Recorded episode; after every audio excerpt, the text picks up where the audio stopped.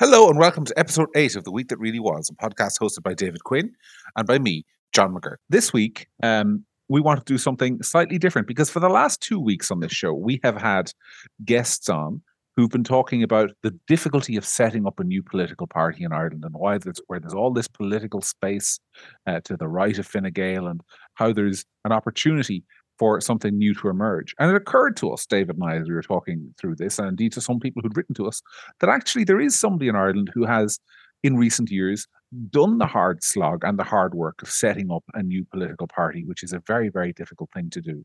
So we thought we'd invite him on the show, talk through a few issues of the day with him, and see where he thinks the country is going and where the the political direction uh, of the of the island as a whole, in fact, is headed. We're delighted to be joined, therefore, by Peadar Tóibín, the leader of what is now the fifth largest party in Ireland, if you believe the Sunday Independent, the Sunday Times opinion poll the weekend into. Peadar, you're very welcome. Thanks a million for the opportunity to come and speak with you. Really appreciate it. Um, you uh, a couple of years ago, you you you left Sinn Féin. Um, I think from memory at their invitation because you wouldn't vote a particular way on abortion, and you decided you weren't going to take it lie, lying down. You went and you you set up a new uh, political party. At the last election, you came within a hair's breadth of getting 2% of the vote. You comfortably were re elected in your own seat, and you had some surprising performances in other constituencies. And you did all that in just a couple of years, uh, which I think, um, I don't think you're to get the credit from it elsewhere in the media, but to me, it was. It was immensely impressive. How much work goes into that, and just how difficult is it? It is animal hard. It is absolutely incredibly difficult uh, to build a political party in Ireland, I have to say. Uh, we are delighted with how far we've come in just under four years. Um, right now, we're polling around, as you said, 4% in some of the opinion polls, which is higher than the Greens, it's higher than People Before Profit, and higher than the Labour Party. And they're political parties that have hundreds of thousands of euros of state funding on an annual basis, that have dozens of elected reps, and have easy access into mainstream media. So, you know, for a political party like ourselves with no state funding at all, uh, with five elected reps, and probably difficulty in getting into the likes of RTÉ News, um, you know, it is an amazing feat that we have already passed some of those parties out uh, in terms of opinion polls. We have about 1,400 members now across the country. Uh, we've really focused on the building of a grassroots movement. So people on the ground in different constituencies getting stuck into the bread and butter issues that are affecting their communities. Uh, and that is hard work because you literally have to be, you have to, you have to travel the country, you have to, you know, motivate people, you know, set structures up and get teach people how to, to do politics and get people moving. And remember, we're doing this across the whole island of Ireland, uh, in the north of Ireland as well. Um, but to be honest, we are delighted because the growth has been phenomenal over the last while. Um, and it does make me smile at times uh, that when you know the mainstream media have basically uh, taken a vow of uh, silence in terms of our growth uh, over the last number of years. If we had the same political views as the Soc Dems or the Labour Party, there would be oceans of column inches written about the facts that there's a new movement in town and this new movement is making headway. But there's nothing but silence there at the moment, and it doesn't bother us, to be honest. Um, we're going to um, we're going to grow in spite of all of that. And, and one of the reasons why I felt at the time that we needed to develop a new political party was I noticed in the Dáil that many of the smaller parties, especially those on the left, it was like they were trying to outdo each other in terms of virtue, virtue, virtue signaling on whatever the latest intellectual fashion was. So, in other words, you know, whatever the, the particular trend on, on, a, on an issue was in, in the country, they would simply try to outdo themselves mm-hmm. in being the strongest on that trend. And my view was that, you know, we should build a, a, liberal democracy in this country. And in a liberal democracy, you need to have ideas competing against each other. Um, and only when ideas are competing against each other can you test, can you challenge, and can you measure the value of those um, ideas. Um, and then people can work out what's correct and what isn't and competition of ideas means that sometimes you have to swim against the, the, the tides, stand against the prevailing wind. Um, and that's what we've done. And actually, I think when you do that, you stand out from the crowd far more. And also, you can really kind of mobilize people around the country um, as well. So if I suppose that there's there's about three legs of of of, of our political party. There's obviously our, our policies. Uh, there's our focus on the grassroots development and structure of the organization. And then there's that idea that we're going to question the mainstream values all the time. We're going to be challenging them. We're going to push them. Uh, and you know, in that space, I believe there's plenty of op- opportunity for growth.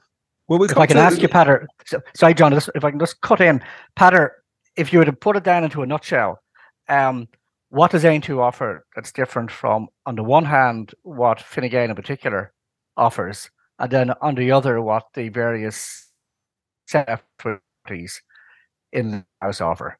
I believe, in, in a nutshell, uh, we are a party of empirical research and common sense. So you know we're not going to um, we're not going to take um, the the latest intellectual fashion as gospel. We're going to test it. We're going to base it on uh, empirical research and evidence, uh, and then we're going to take a common sense attitude to it. Um, there's, there's a funny thing in, in, in politics, is, and it, it goes back to the whole idea of the emperor, uh, the emperor's new clothes, and you, you'd imagine that adults, um, you know, who are well paid, who are you know been through the rough and tumble of politics, that they wouldn't feel constrained in terms of what they can and can't say. Mm-hmm. But I can tell you there's probably fewer people in the country that are more constrained in what they feel they can and can't say than those in Leinster House.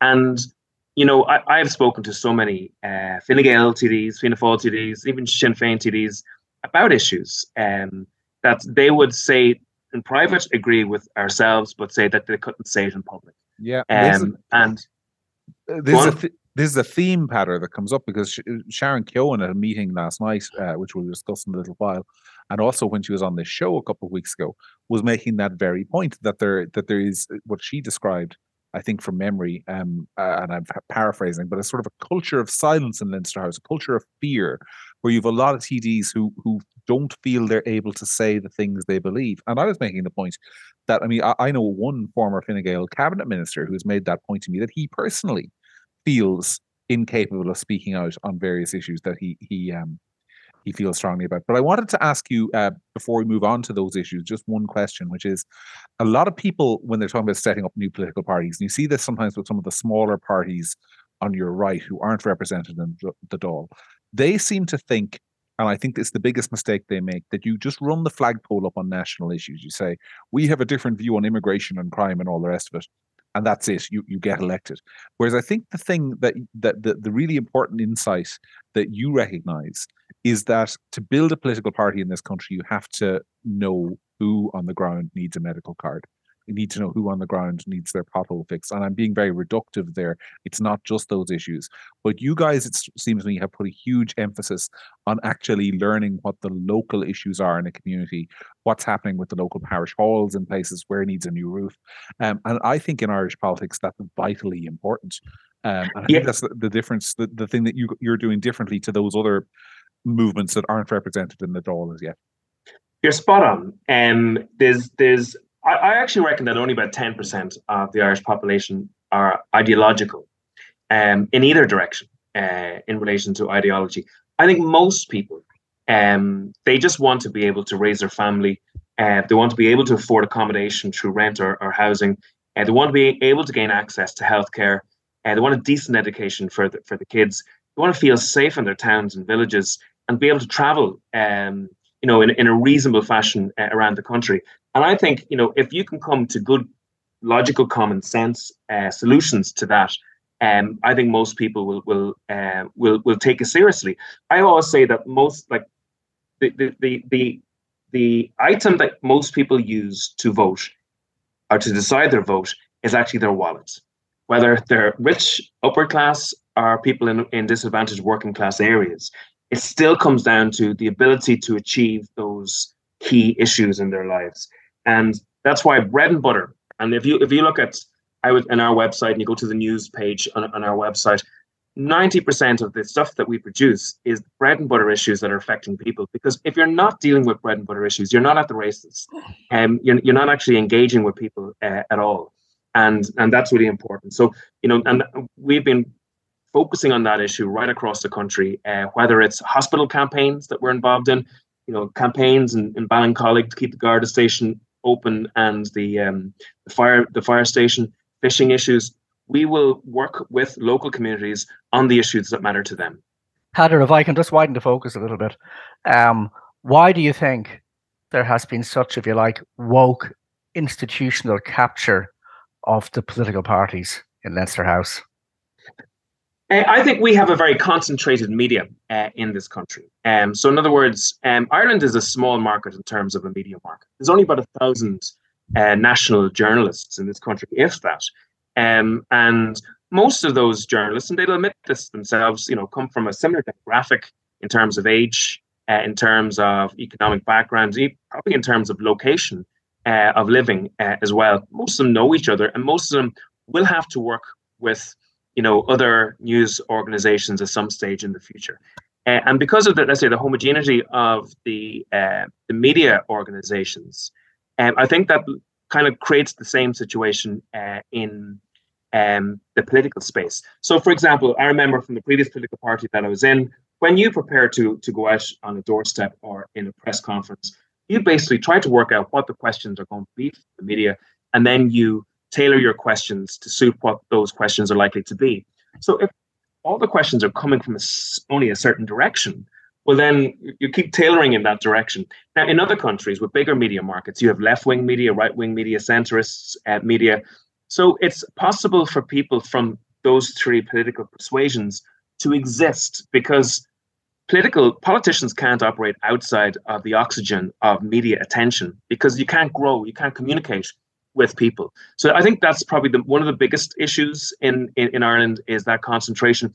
Secondly, I do think there's something in the Irish psyche around this. Um, you know, I, I know you, we're going to touch on this a little bit later, but you know, I think Ireland um, in 2012 is not far off Ireland uh, in 1942.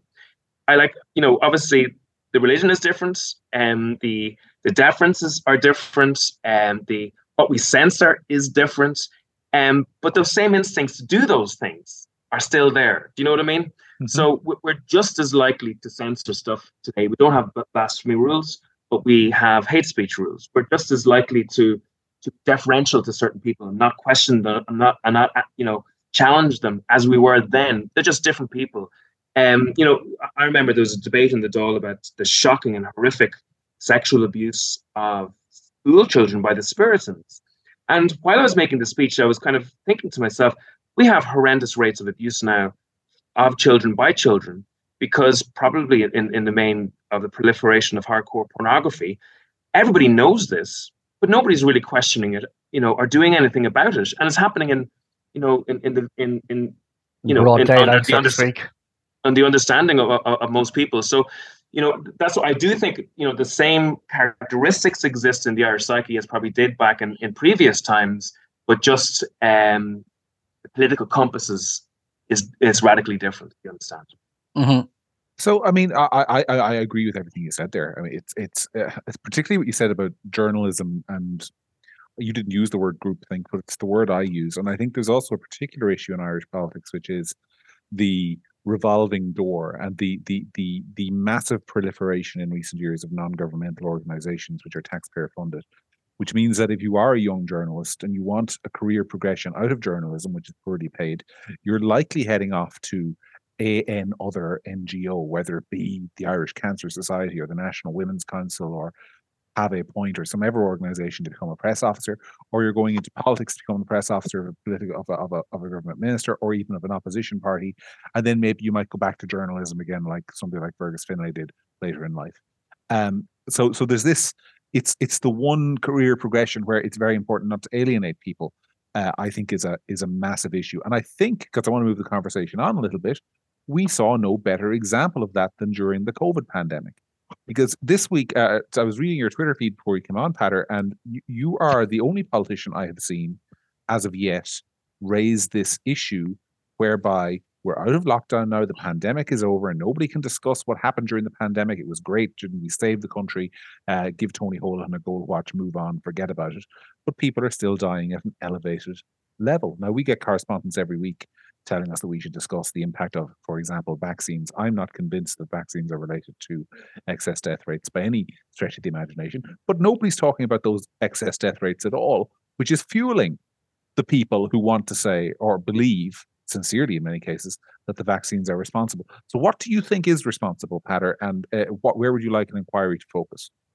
Yeah, you, mentioned there we were the only party um, to mention this, and and to be honest, I, I, think it's fair to say that across a range of different issues, it is fair to say Aontú is the only party that's doing X, Y, and Z.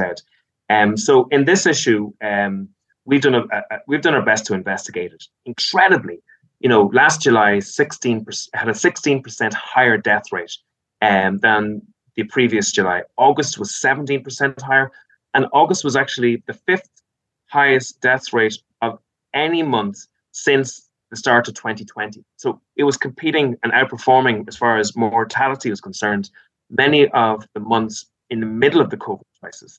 And then we saw the CSO come out with the figures to say that in quarter two, 39.2% increase in the number of deaths. So I contacted the Health Surveillance Center and asked them, like, why is this the case? They said to me, well, maybe it's because there was a cyber attack in 2021. Maybe it's because some of those deaths weren't registered in 2022. And I said to them, I said respectfully, I said, surely we should know that for a fact and rather than surmising on it. And they agreed. They said, absolutely, there should be an investigation into that, but they're not the state agency to carry out that investigation.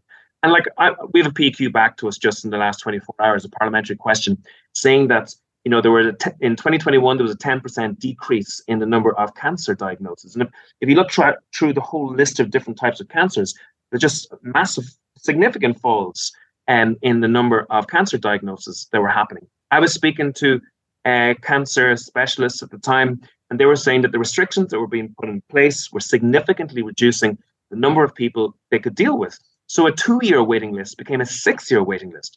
Now, uh, that's a six-year waiting list for skin cancer.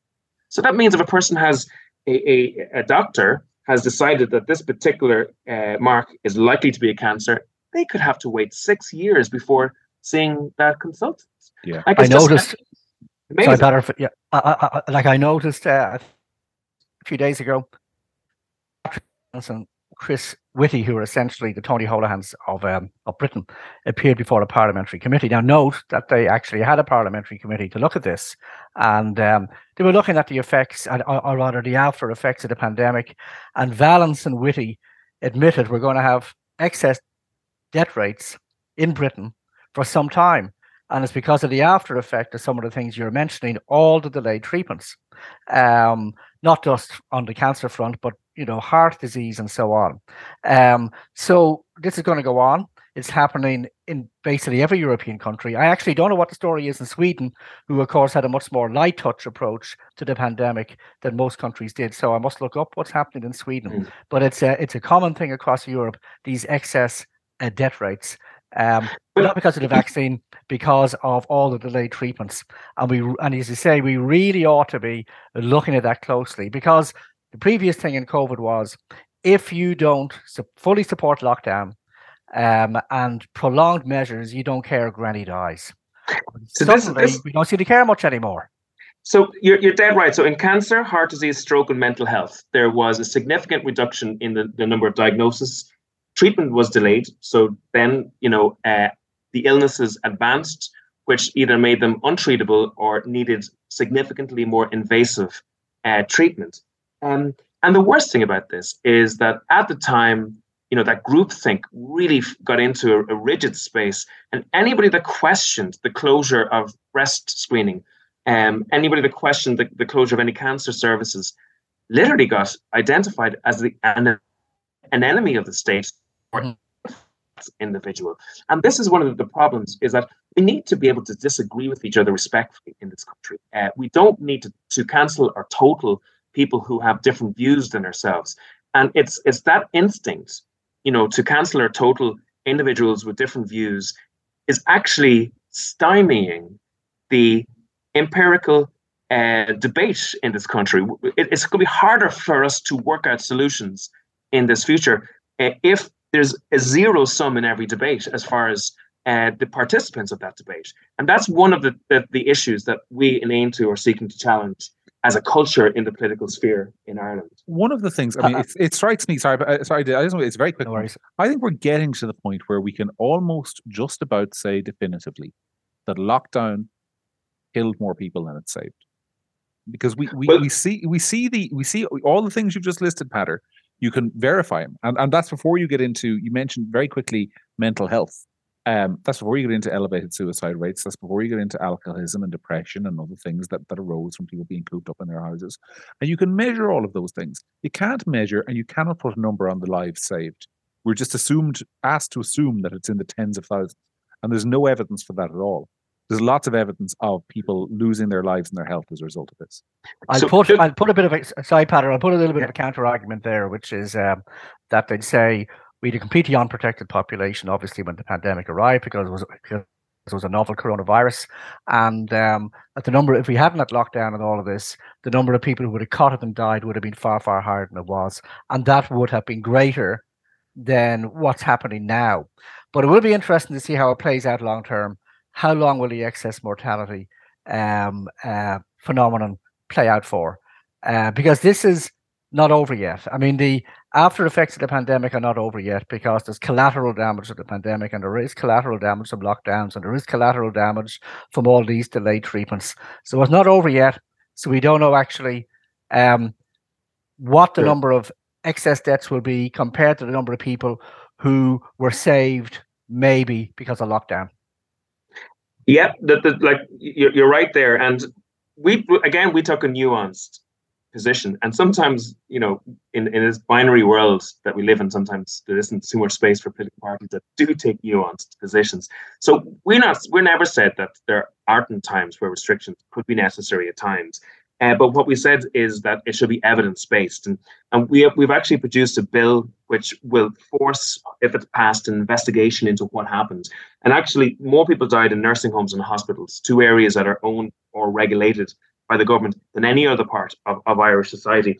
But there's one interesting thing out of this: the economic crash that happened in two, 2008, 2010. That's radically woke up a section of, of Irish, the, the political electorates and started to end the dominance of Fianna Fáil and Fine Gael. I've noticed that there is a section of Irish society who lived through the lockdowns and you know were just completely shocked by the uniformity of views on it. And I think many of those people have been woken up in many ways in a similar fashion, um, because there's a there, is a, a large section of Irish society who are now questioning shibboleths of the the woke establishments in this country. Well, And I think and I think Yeah. the other political parties are starting to realize that. Well, I mean, um, the kind of presentation of this was either you're for lockdown or you're for nothing. And like you just want a total free for all and the pandemic to spread out of control, which of course was not the two alternatives because there was all kinds of um, uh, other policies along the spectrum between full lockdown and a, a total free for all. There was the likes of what Sweden did, for example. Um, but you'd have been in, in the Dáil um, in around Christmas of um, or the end of 2020 when we had that second big outbreak and into 2021. And there were all these voices, and they were very loud in Leinster House calling for a total prolonged lockdown so we get towards zero COVID. And anybody who objected to that also was a bad person. Um, and anybody who went out and protested against this, they were bad people, lunatics, um, the kind of QAnon type people. Meanwhile, I'll just say this as an aside, in China, those same people, or those same some of those same types of people objecting to the zero COVID policy there are heroes. And we kind of can't have it both ways. Now I know the two situations aren't identical because we got to vaccinate the situation now, but nonetheless, you see again the way that debates are so controlled here and the way they take place under conditions of extreme moral and emotional blackmail all the time. And if you don't agree with the received position, you cannot be a good person. And if you are a good person, you must be mad. Well, I have to say, David, I think you're going too easy on them. You're going too easy on them. We we uh, if, if you talk about about the political sy- sy- system, if if RTE had had their way, I mean, bear in mind we used to get ISAG on every the sorry the Independent Scientific Advisory Group who were made up of people like Thomas Ryan and um, and various others who were in favor of zero COVID. Listening to them every day it was like having daily mass on RTE with some individual broadcasters, uh, uh, uh, you know, just promoting these views to the exclusion of all else. And frankly, if if RTE had had their way, because I think it was an advertising bonanza for media as well, because everyone was at home, Mhm. we would be China. Uh, there is no doubt about that. Uh, these people wanted zero COVID almost forever, almost indefinitely, and they were they were given an immense media platform.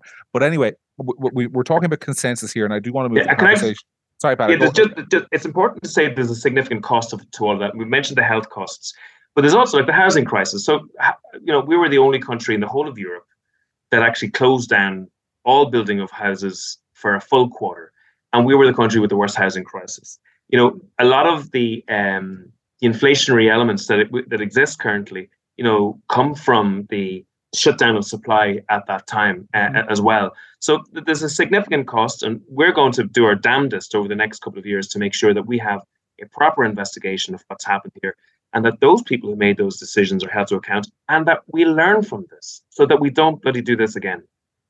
Well, I, you're right. I, I I agree with you there, but I want to move on to an area where we might not agree because we're talking a little bit about consensus and and how everyone takes the same side in issues and all the rest of it.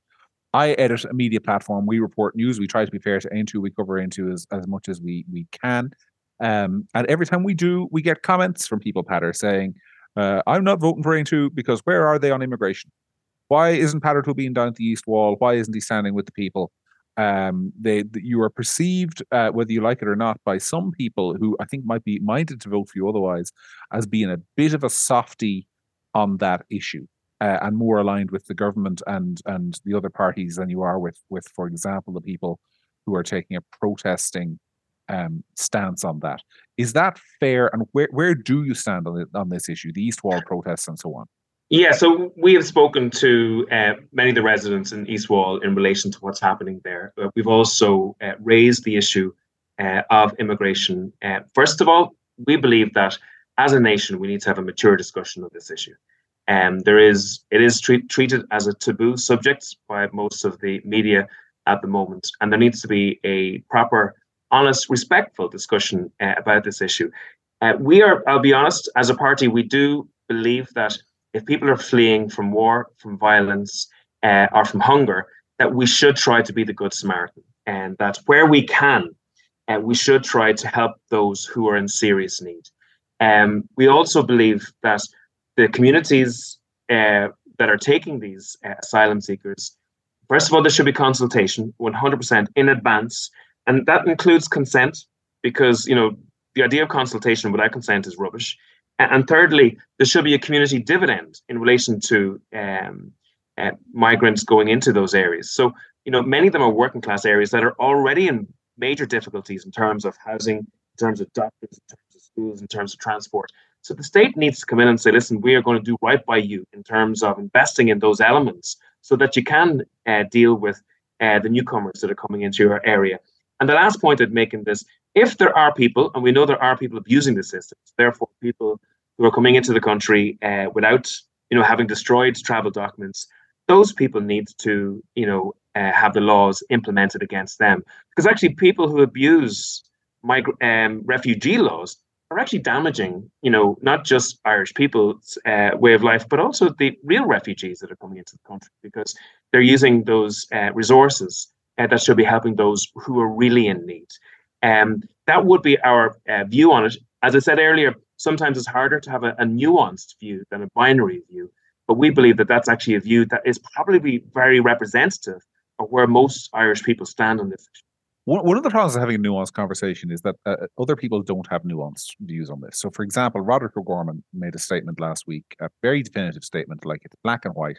Communities don't have a veto on who live in their area or who lives in their area. He also he hasn't, but other people have described the protests in East Wall as racist, which is, and I'm going to editorialize here. It's absolute nonsense. I mean, we have gone down, we've interviewed the people there. In fact, anyone you interview is a pains to say how they are not racist. But it, is Roderick O'Gorman right? Do they? Do, does nobody have a veto of any kind over refugees coming into their area, or are there circumstances where you have to say no, a community just doesn't accept this? Uh, we need to find another solution. Yeah, so so consultation is a foundation stone of a democratic society. Communities should have the rights to have a say in what happens in, in, in their community. So, for example, we wouldn't put up a wind turbine or you know a pylon or a hotel or even a block of flats in an area without consulting with those people. And it, I just find it really interesting that people like Aodhán Ó Ríordáin, who you know stopped the building of apartments for people in his area you know, would then look down on and call names of people uh, who have, um, you know, have challenges in relation to some of the some of the issues that are happening in East Wall.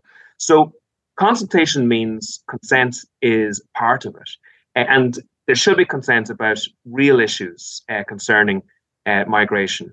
Um, in relation to, like we've said very clearly, the people of East Wall, the people of Wicklow, North Kildare, Killarney, Mayo, they are not racist. Um, and you know, having uh, to articulating views around the challenges associated with this does not make you a racist. Now, See, I think, so, sorry, I think that yeah. um, uh, there's a significant slice of both the media and Leinster House who are essentially gaslighting the public on this issue because it's entirely legitimate for an ordinary member of the public to wonder can we cope with these numbers? And what effect will this have in my area? Um, these are the most natural questions in the world that come unbidden into people's minds. And when this happens, and when they articulate and say out loud these questions, they're basically accused of being racist. Now, to me, that is gaslighting them. And in the end, it's going to backfire on politicians. Because if you won't allow legitimate questions to be asked, uh, then you're opening the door wide to people who will ask them and actually might have bad intentions. Mm. Oh no, you're right, David. Like if you underground this conversation, um, it will be manipulated and used uh, by those who are on the extreme side, um, and and that's the major danger here. So, and, and again, this goes back to probably how I opened up the presentation of who Aontú is. You know, people in a liberal democracy need to be able to articulate their views respectfully, uh, so that there's a competition of ideas. And once you start to sideline, censor views, you're towards uh, the ne'er do wells who want to uh, cause trouble with regards to that. So, um, you know, unfortunately, Ireland isn't. We, we don't seem to have the maturity to be able to have these conversations. In in Denmark, which is a social democratic governed, um, they have a law. Um, uh, I may have mentioned this before on the podcast. I can't remember where no area is allowed to be uh, composed of more than fifty percent uh, migrants and asylum seekers, and the reason is to stop ghettos forming. Now, I think if Donald Trump did that, the world would go mad. But this is the Social Democrats doing it because they're listening to their voters in working class areas who previously weren't being listened to, and so we're going off to vote for the Danish People's Party or whatever it's called. Um, so this was their response, um, and eventually, you can see something similar happening here. That people from areas like East Wall will say, "Look, um, fair's fair, and there has to be a limit, it can't just be us, and it can't just be areas like us or equivalent areas in rural Ireland. We need a fair deal, and we're not getting it.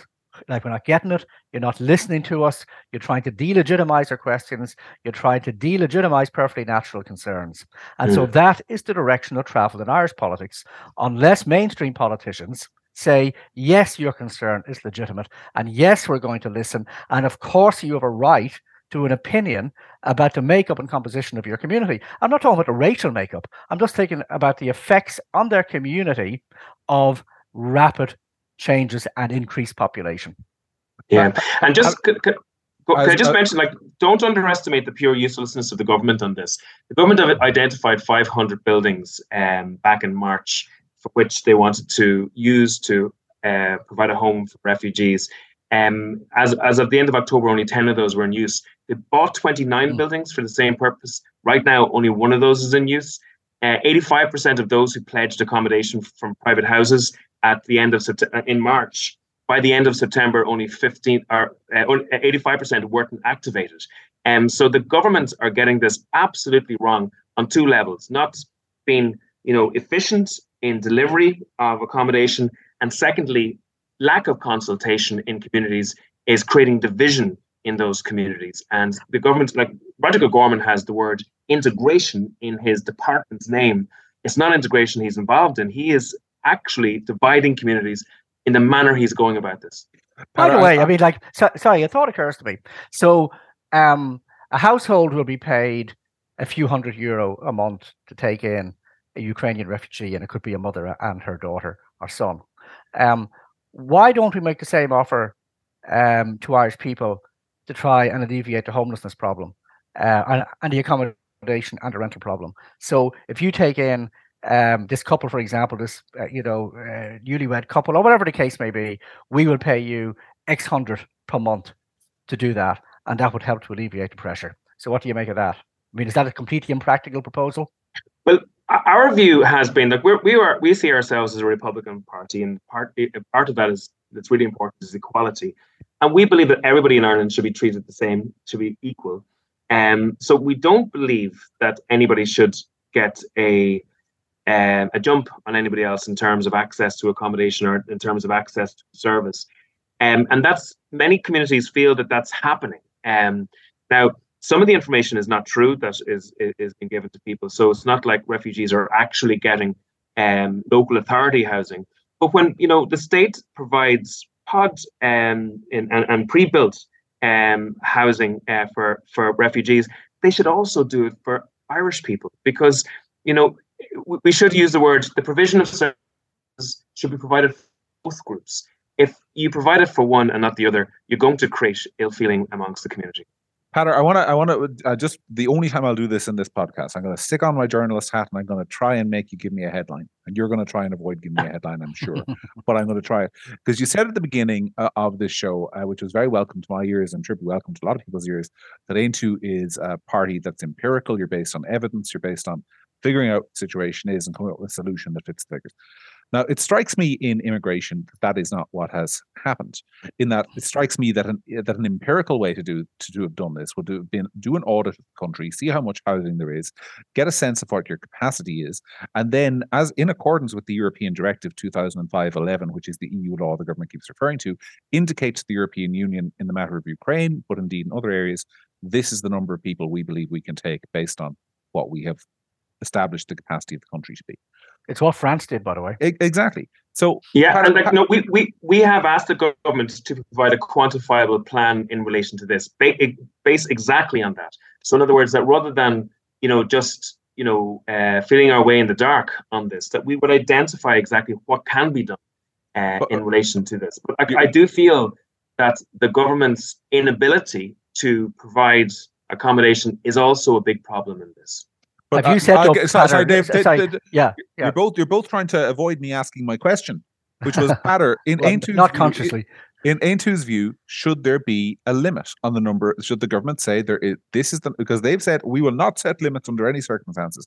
Should they say we can take thirty thousand people but no more, or should there be no limit?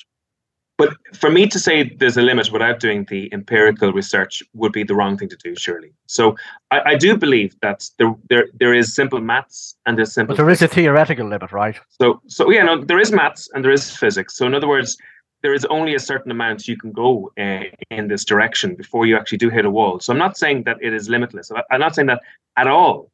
Um, but what I'm saying is that the research needs to be done to find out exactly what that is. I currently believe that in part, government's uh, inability to get this right is creating a limit currently at the moment that's being felt uh, around the country. I think that if the government got it right in terms of uh, the proper provision of accommodation, there could be more that could be done before we would achieve that limit. All right. Well, see, we, does this thing? Uh, sorry, does this thing about the country's full, and then people say, "No, it's not. We're a sparsely populated country. You've only got five million people. You used to have a lot more." Um, and of course, that's true. Um, but if a country literally has no accommodation, well, then it kind of, to all practical t- intents and purposes. Yeah, yeah. No, listen, the, the, the country's built. The country's building twenty four thousand houses on an mm. annual basis. So. Mm. You know, if the, if you have natural growth in the population and external growth of two or three times that, but obviously after a period of time, you're hitting a limit. Mm. Mm. Right, right. Well, look, we're all here in very serious danger of breaching the government's new hate speech legislation by mm. talking about this issue at all. And I wanted, I know, David, you wanted to talk about that because there was a meeting last night. Well, uh, now you know more about me than David, so you might introduce the issue. There was a, a, meeting last night, I understand, on this issue, and you wanted to ask Peadar about it. Yeah, well, I mean, I wasn't at the event, but I saw it actually reported on Gript, and I was aware of it. I was at a different event. Um, so Wynns Hotel, this new group, uh, uh, Free Speech Ireland, is it? Yes. Um, yeah I'd never heard of them before, but they seem to be mainly student based, and they had a number of speakers eh, um, at Wynns, um, and they were um, uh, Gerard Casey, who was a philosophy professor at UCD, was Sh- Senator Sharon Keoghan, it was Mattie McGrath, and um, Ian O'Doherty, the columnist. And so, so they were all expressing their reservations about this uh, hate speech, hate crime law. Um, and I've seen Peadar, like, I think Mattie said last night that there's almost no TDs in the Dáil have spoken out against it. He said he's one, you're another. I think actually Carol Nolan has as well. So what's your view of this whole area? Yeah, so we, we oppose censorship 100%. So cens- the history of censorship has it, it's never ended well. Uh, censorship is authoritarian. Uh, it deletes the liberty of citizens, first of all, which is important. Uh, but secondly, it de- then allows for societies to significantly swing in ideological directions without any breaks on it at all, because nobody can actually counter uh, an ideological direction in, within a state. And I think, you know, an example of this is the whole J.K. Rowling uh, situation. So on, on, social media, we see activists dressed up in the colors of love and inclusivity, uh, and then they threaten to beat, rape, assassinate, or bomb people like J.K. Rowling for saying very simple things such as a woman is an adult female. And you know, when you get into that type of space, you have to be really cautious around the state then making it illegal to say certain things. And even, and this bill allows for Gardaí to go into people's homes, not for saying things, not for publishing things, but because they might have a material uh, in their homes that they have produced themselves that has their views on it that haven't shown to anybody else. That's very, very serious thing to happen. And like it, it just amazes me that we have at the moment this minister for justice uh, who is rolling out all of this, what I would call woke material. And at the same time, we have Gardaí who are being beaten up on the street by thugs, who are having their cars rammed by thugs, and you know who, who is not investing her time and, and energy and resources on actually making the streets a little bit safer in this country. That's the job she she has, and she's not doing that. So you know, our attitude is that you know you, you people should be respectful. People should be um, decent in their ability to talk to each other. But the day we go down the uh, the route of banning certain ideas is the day that we get into really dangerous territory uh, as a republic, and that's why you know we have very strongly come out against the bill. Um, that's that's there. It, it, I was laughing because I was in the Dáil and I was looking at my Sinn Féin previous Sinn Féin colleagues, you know, lauding the minister in relation to this. And I was thinking back to the days of Section Thirty One and how Sinn Féin was like so angry that you know anybody could dare uh, censor political view. Um, uh, and it's just it's, it's just amazing to see it. I didn't hear Gerry Adams' voice till I was about 12 or 13 years old age. It was a, it was a blessed time. Anyway, I, am I'm kidding, but uh, I want to test your your your your theoretical limit on that, which is, I mean, in fairness, because we have to be somewhat even-handed here. Is there any limit at all to that principle of not censorship? Because you gave the very good example of J.K. Rowling. What about Kanye West? What about a guy who goes on, um, say, comes on a podcast like this and says, I love Hitler. Hitler was great. Hitler gets a bad rap. I mean, I don't think that's a crime, but do you think there are any theoretical limits? Well, I, I do think incitement to violence uh, is wrong.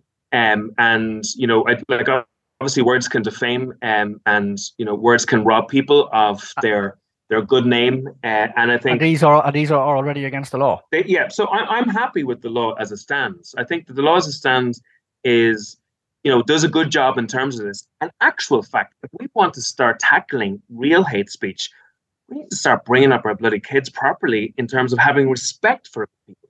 And and that's it's actually a cultural issue that's happened over the last while where people are tearing you know lumps out of each other in the most ignorant fashion. Like there's there's two things that that's here. Like hate is ignorance and violence and and you know people being horrible to each other you know what what i'm saying is that ideas that are respectfully delivered and you know properly thought out they should be allowed to to have air and traction but the ignorance we have to as a culture deal with that in, in raising raising our, our, our kids like I, I said in the Dáil actually that you know you know the quote that's attributed to voltaire I may not agree, you know, with what you have to say, but I'll defend to the death. You're right to say it. You know, I, I think Helen McEntee's version is I may not agree with what you have to say, and I'll put you into jail for saying it. Yeah. Um, David, you were saying before this, I thought it was an interesting uh, point, which is the Gardaí, there isn't even a hate speech law in this country yet. There is no, I mean, it's it's going through the draw. I think Sharon Keoghan said last night that it might be the end of next year by the time it comes into force, if it comes into force, which sadly I think it will. But the Gardaí are behaving in this country as if it's already on the books. I mean, if you go onto their website, they have whole spiel about what's hate and avoiding hate speech and how they'll treat things as hate crimes. There's no law underpinning that. Um, David, are we in some kind of bizarre universe where the Gardaí are inventing the laws themselves, or do you think it's coming from the Department of Justice? Where, where is this coming from? Um, well, there's a unit in the Gardaí called something like the Diversity and Inclusion Unit, and it's inviting people, and it has been for some time now, uh, to make complaints about being victims of hate, not crimes, because you say, although they do talk about hate crimes, even though that's not against the law yet, because the law hasn't been passed, but they're kind of anticipating the law. It's like those precogs in Minority Report who kind of anticipate the crime and move in on the baddie before he's done anything. It's almost of that kind of um, um, uh, sort of realm. Um, so they say, even if it's just a hate incident, not a crime, even though again the law hasn't been passed. Um, the definition of a hate incident is completely and utterly subjective. Um, so somebody who perceives that somebody who has said something bad to them is motivated by quote unquote hostility or prejudice, then report it to us, and we will treat it as a hate incident, even though it is simply your perception. And there is no objective standard used whatsoever. Now, I don't know what kind of law you can have uh, that has no objective standard, that is based purely on subjective factors. I mean, that is just asking for a whole world of trouble. And even though a person who reports a hate incident, and they might name someone, so the hate incident, I think even under the upcoming law wouldn't be a crime. What they're going to do is they're going to magnify the figures and they're going to publish these figures each year, the number of hate incidents, and they will be taken objectively speaking as hate incidents even though it's all based on this subjective perception of the person making the report. And they're going to make the country look much, much worse than it really is. Because I don't think this is a country that's full of hate. I simply don't believe it. There are people like that, but I don't believe in general this country is full of hateful people. And that is the impression they're giving. Can I, can I just briefly come in there? Uh, we started the, the, the discussion about you know the, the political culture in this country. I actually think we've reached a period where Fianna Fáil and Fine Gael can't actually say no to anything.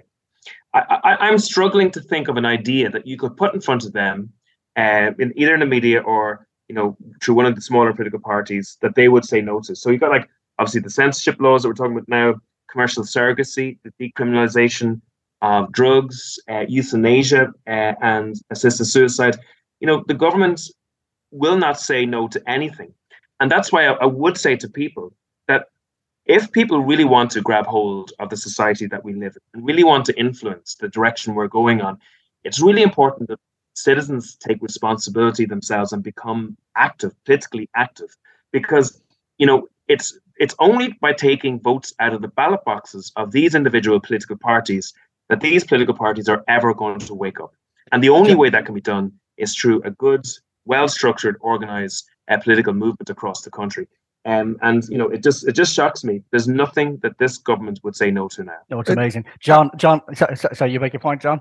Well, I, I, I, I, had two quick points I wanted to make. The first is that it's not only what Peadar said there, but the political parties and media. It's also the civil service because I get the impression a lot of time watching this government closely and talking to people who are involved with it that a lot of these policies. I mean, I'm sorry, I, you will never convince me that Norma Foley this week came up with the idea of taking hmm. away um, uh, leave from teachers or the right to a career break. That's a civil service idea. A lot of these policies, I think, are coming directly from uh, what you called a couple of weeks ago, David, uh, Wokester Humphreys in the civil service. And and and I think mm. it extends to what Peadar says, they can't say no. But my final point on hate speech is the hypocrisy of it. Because the number one rule with hate speech is we don't hate.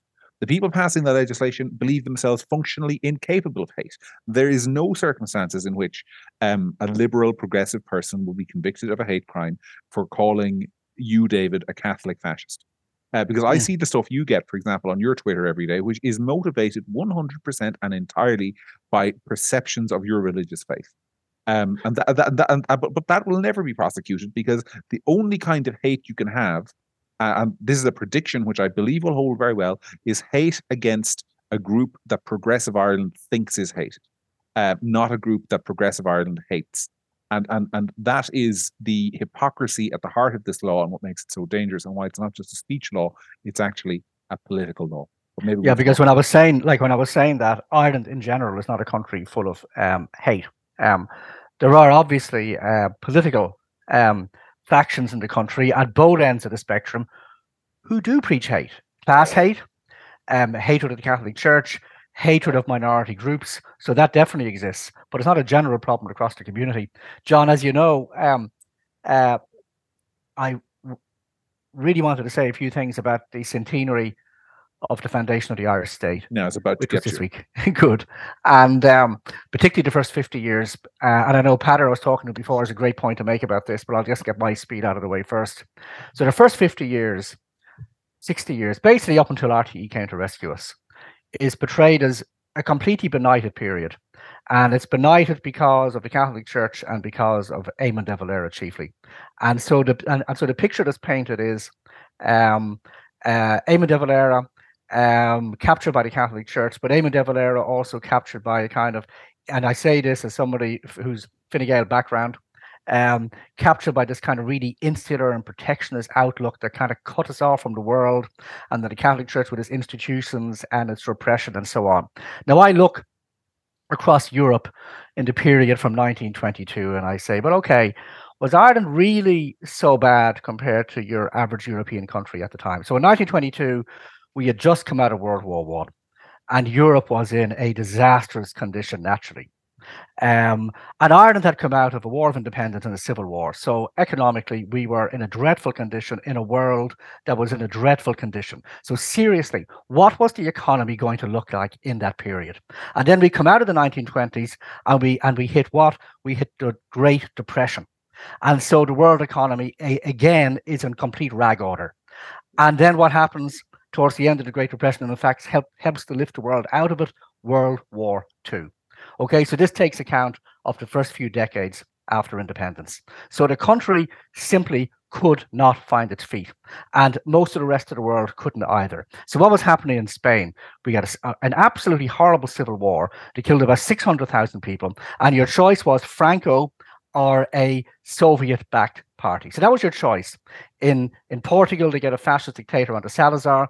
Um, France, a bitterly divided country, ripe for all kinds of political extremes, which actually makes it quite easy for the Germans to come in and divide and rule. Italy, you have Mussolini. Eastern Europe, all kinds of disastrous regimes.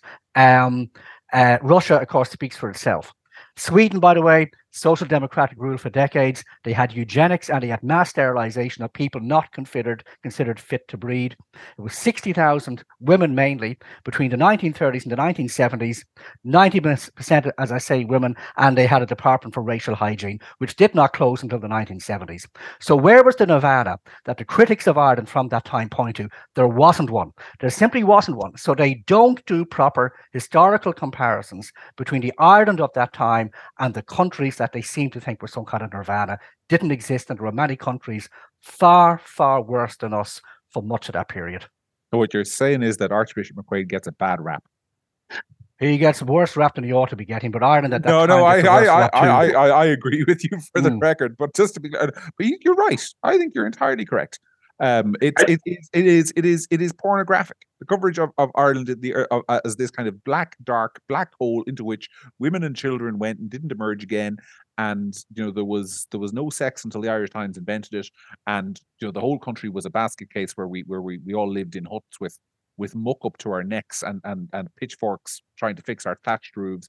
It's a pornographic fantasy to justify the Ireland we live in today. No, do you I see? uh, uh, yeah, uh, you see. Obviously, like bad things were happening, but Mm. it's this notion that um, everywhere else was better.